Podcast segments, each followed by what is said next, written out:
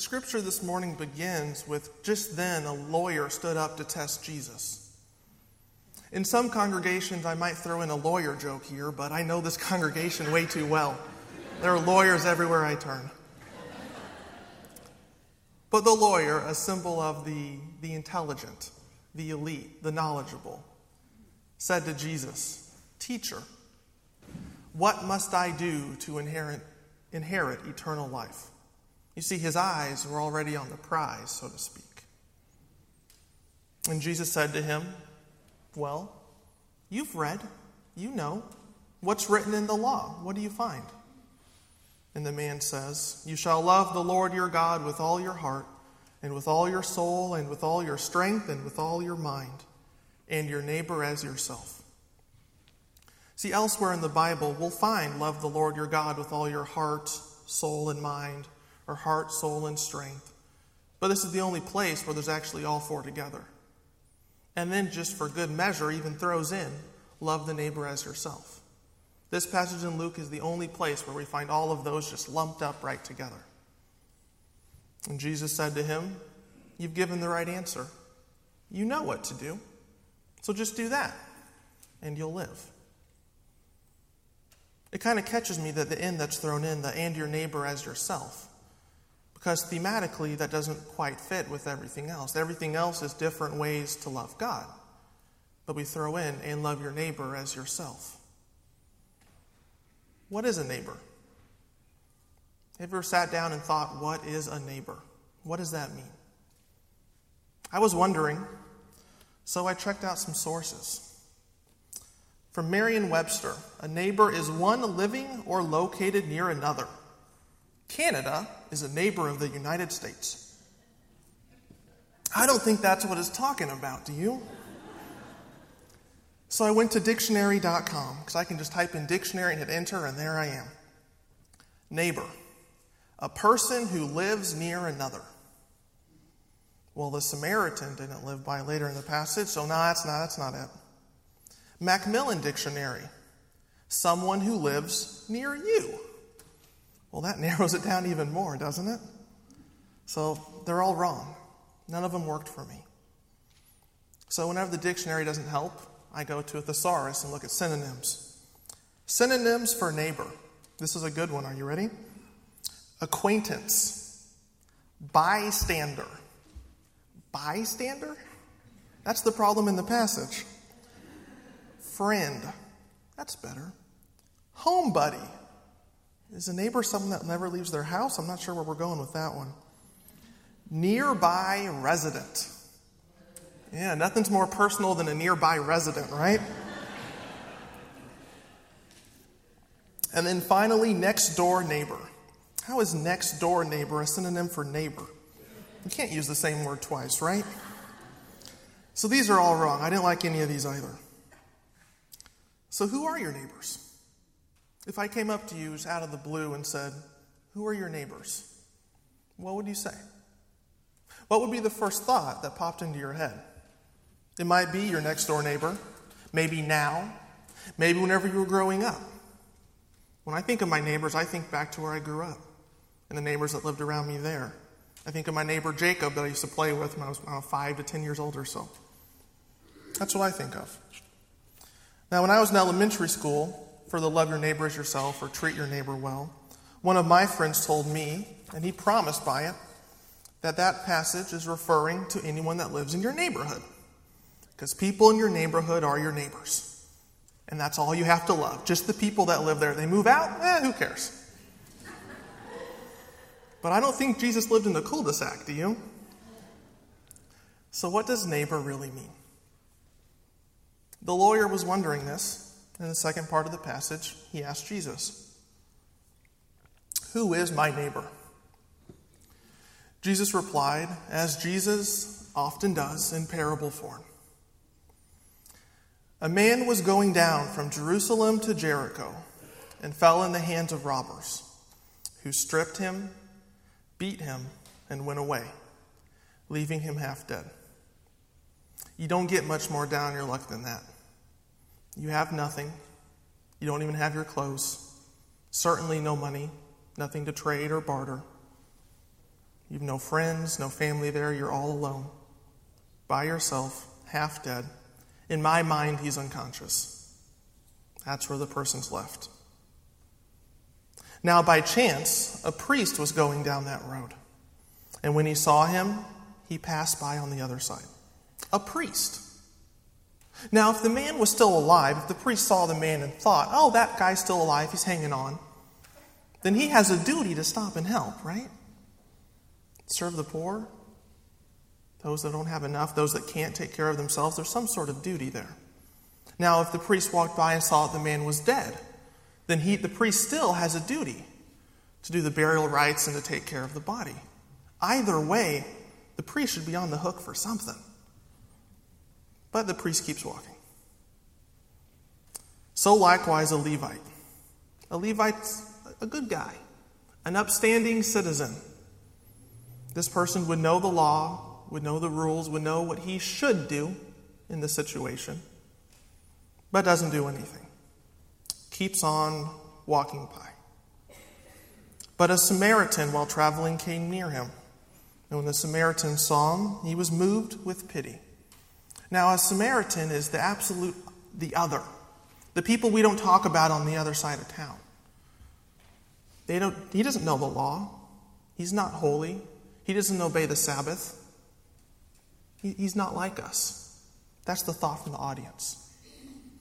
But the Samaritan went to him and bandaged his wounds, having poured oil and wine on them.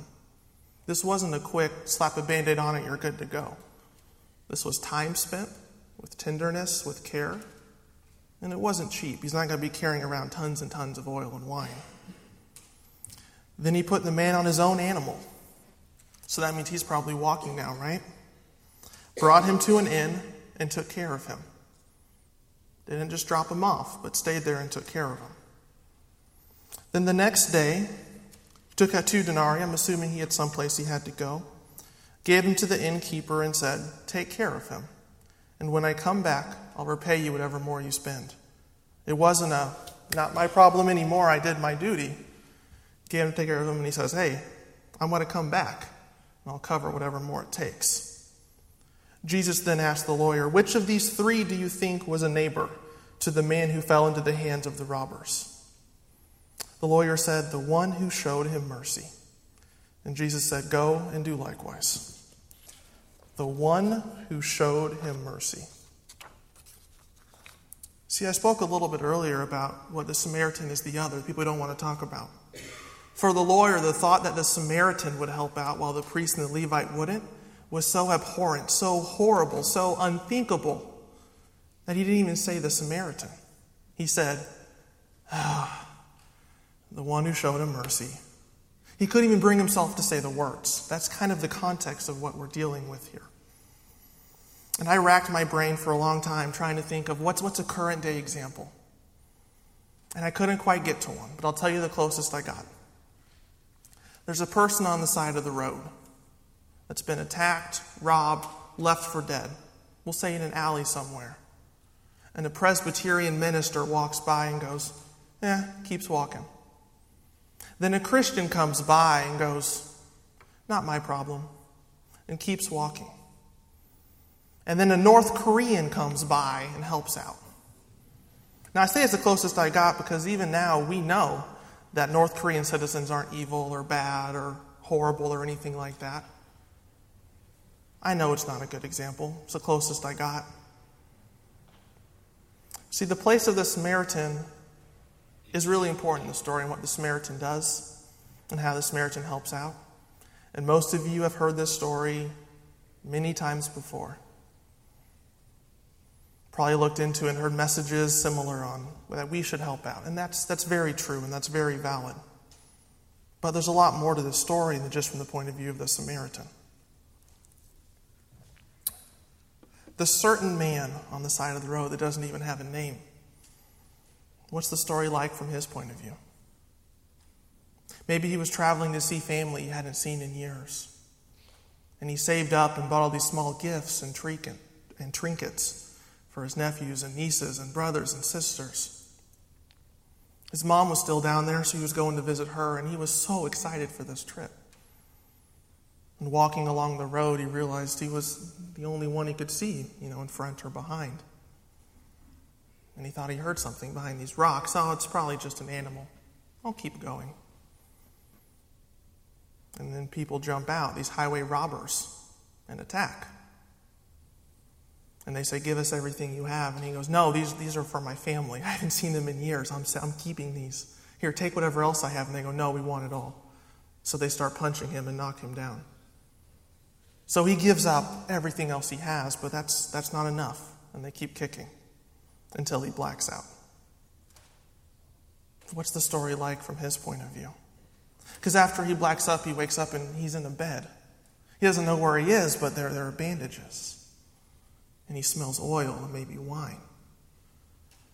As he starts to yell out, Where am I? the innkeeper comes in. You don't know? This, this man brought you here, and, and he stayed with you all last night and took care of you. And he bandaged the wounds himself, and everything is paid for. Don't worry, he'll, he'll be back tomorrow to see how you're doing. Wow. Wow. What is the story like from his point of view? Maybe he didn't care that the person who helped him was a Samaritan. A few days earlier, Maybe he didn't like people from Samaria. Maybe he did. We don't know. We don't know if he was a Levite. We don't know. But I don't think he cared who helped him. Did the people on Asiana, Asiana Flight 214 care specifically who helped them? I don't think so. I think they just needed help. They didn't stop the firefighters to ask what station they came from, or ask the medics at the triage station where they, where they went to school how long they'd been practicing or helping. They didn't ask who their friends were or where they were from. All that mattered in that moment was the action. All that mattered was the help. Similarly, those trapped in the building and surrounding area of the San Francisco Gift Center and Jewelry Mart in South Market on Friday didn't care who it was that helped them. As they heard gunshots and cries for help, they just wanted someone to come. They didn't care what station the police were from. They didn't care if it was the police or the SWAT team that came. They just needed help. When the Red Cross gang came to help offer food and water for those waiting to be interviewed and questioned by the police, they didn't care where the people were from, just that they weren't alone anymore trapped.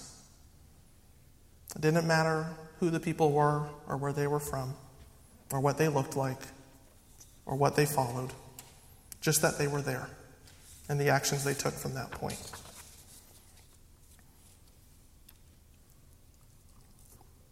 Because sometimes it doesn't matter who helps, it really doesn't matter who it is, just that somebody does, just that somebody is there. Now, you know, there are three people in this story. There's the innkeeper. What about the point of view of the story from the innkeeper? The innkeeper was there with some, some usual patrons and some travelers. And suddenly, this man comes in, carrying someone. You don't even know if that person is carrying is alive. But there are bandages, so probably. At first thought is, what, what, what am I about to walk into here? What just came into my establishment? But then you learn that it's a complete stranger that's taking care of another complete stranger. Wow. What kind of generosity and mercy and compassion is there? But in the back of your head, you're probably thinking, great, what am I going to do with this guy now? Because the guy that brought him has just got to drop him off and leave. But that's not what happens. The Samaritan actually pays for the care and then will come back and pay whatever more. I don't think you see this every day. Probably never seen it before. Wow. I don't know what the innkeeper's view of Samaritans was before this. There was probably some view there.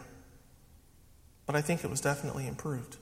See, in this story, the innkeeper is the witness, the innkeeper is the media, the TV cameras. The innkeeper is the other neighbors, seeing what happens, seeing what actions are taken, and then reporting it around. Now, I'm going to say a word here that might scare some of you. I'll give you a moment to brace yourselves if need be. Evangelism. Evangelism. We doing okay?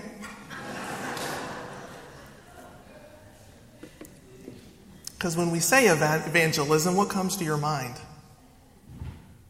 I hope it's not people holding up signs and protesting, but for a lot of people, that's what it is. Maybe knocking door to door, hoping you don't get run out. To me, I don't know if that's what evangelism is. Not to me, at least. Because there's a lot of evangelism in this story. Have you ever seen the cereal boxes where on the back of the cereal box it'll say, like, find the 10 hidden, you know, pictures or words or whatever on the back of it? This is kind of what I think of in this story. There's the obvious one or two you might find, but can you find all the evangelism in the Good Samaritan? Can you find all the evangelism? Well, the obvious one is the Good Samaritan was evangelizing in a way, right? Because the man that was helped he's never got to view Samaritans or Samaritans the same way again. No way. They, they saved my life. If it wasn't for him after everyone else passed by, I wouldn't be here today. I owe everything to that person. Everything. So that's kind of an obvious one.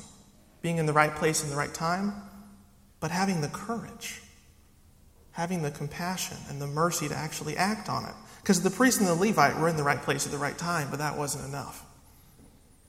Where else is there evangelism? I think the innkeeper. Because the innkeeper witnessed this. And if there's one thing I've learned from Lord of the Rings and other similar novels, is innkeepers have all the information. They're who you go to. If I find myself transported back in time and I didn't know how to get somewhere, I'm going to an innkeeper. That'd be pretty cool, but that's besides the point.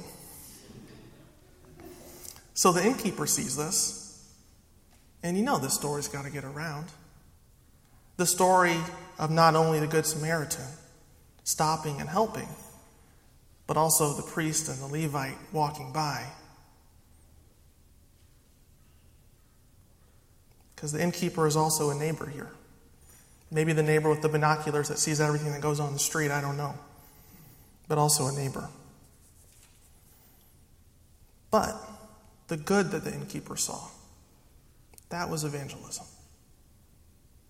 Now, the man on the side of the road, I already kind of talked about it earlier, but that's also an act of evangelism.